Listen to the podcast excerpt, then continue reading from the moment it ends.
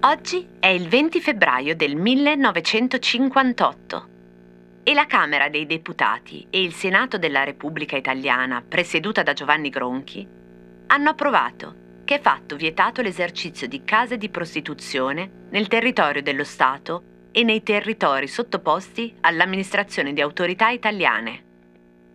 La legge numero 75 di oggi, 20 febbraio 1958, sarà nota con il nome della senatrice della Repubblica, promotrice e prima firmataria della norma per la chiusura delle case di tolleranza, Lina Merlin.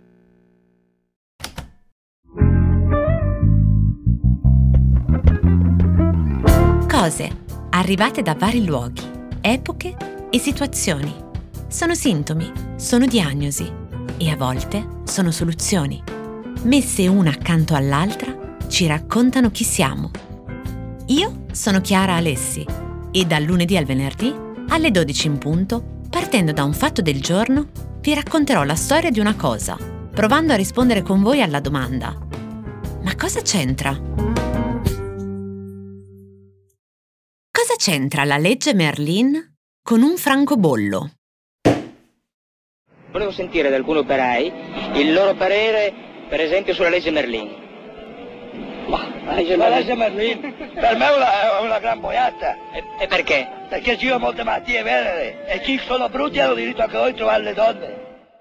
Questa è la storia di come nascono dei modi di dire, fanno dei giri immensi e poi ritornano. Forse. Questa è la storia di targhe esposte sulle case di tolleranza, luoghi di prostituzione, locali di meretricio, volgarmente detti bordelli, che saranno chiusi definitivamente in Italia entro sei mesi dalla promulgazione di questa legge. Targhe, come quella esposta sul villino della Sora Gustava, in cui si legge per esempio che per i reduci della campagna d'Africa, oltre a riduzioni della casa, le signorine sono pronte a dar prova d'amor patrio per agevolare il rientro a casa. O come quella del 1923, del salotto di intrattenimento di Gertrude Trogoli, la nonna dell'amore, in cui troverete massima riservatezza, pulizia e discrezione. O ancora, il tariffario esposto dalla rinomata casa di piacere da Madama Renata, che rivendica i prezzi più bassi d'Italia. Sveltina, una lira e 10 centesimi. Normale, una lira e 90 centesimi. Mezz'ora, 2 lire e 90 centesimi un'ora intera, 5 lire e 50 centesimi, con due signorine insieme, 12 lire e 30 centesimi. E poi una targa celebre, che ci introduce al cosa c'entra di oggi. Ai signori clienti è vietato molestare le signorine, prima di aver pagato la marchetta. Cos'è allora la marchetta?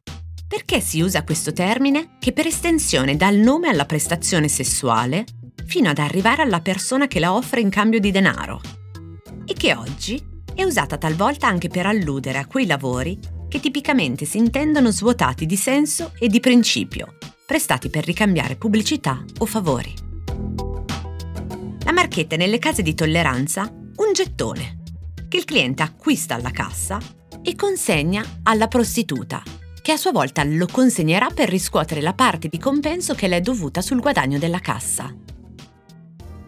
Ma la marchetta originariamente non nasce nell'ambito delle case di tolleranza, ma in quello delle fabbriche e alluda a una piccola marca, un francobollo cioè, che viene apposto sul libretto di lavoro degli operai a garanzia dell'avvenuto pagamento dei contributi previdenziali e di un'assicurazione sociale e cioè un sistema delle marche previdenziali che ha preso piede in Italia in epoca fascista, ma poi è rimasto in uso fino ai primi anni 70, quando fu sostituito da altri sistemi per l'assolvimento degli obblighi assicurativi.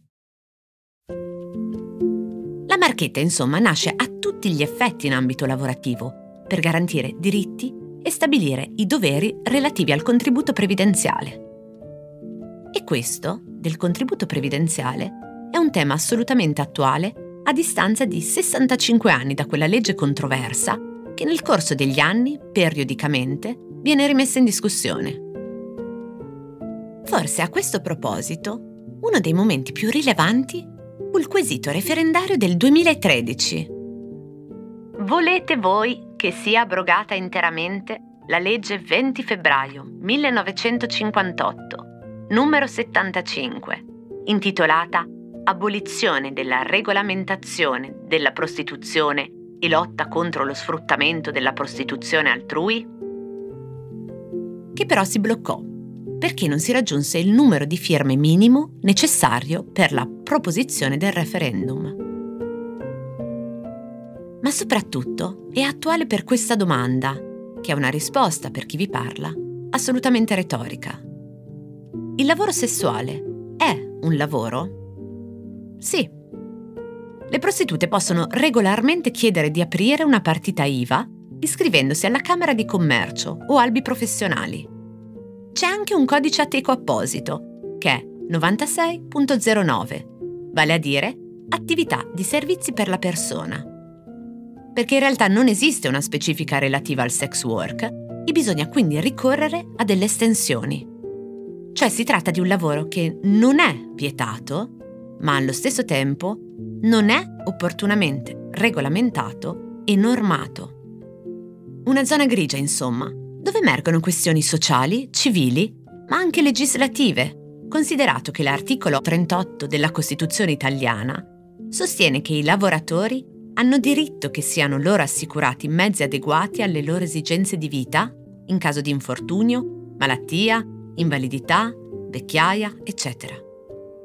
Insomma, i lavoratori e le lavoratrici, tutti e tutte, hanno doveri e diritti garantiti legati al proprio lavoro che per il giro immenso di cui vi parlavo prima sono all'origine della nascita della marchetta. Ed ecco cosa c'entra la legge Merlin con un francobollo. C'entra il lavoro riconosciuto, normato e tutelato.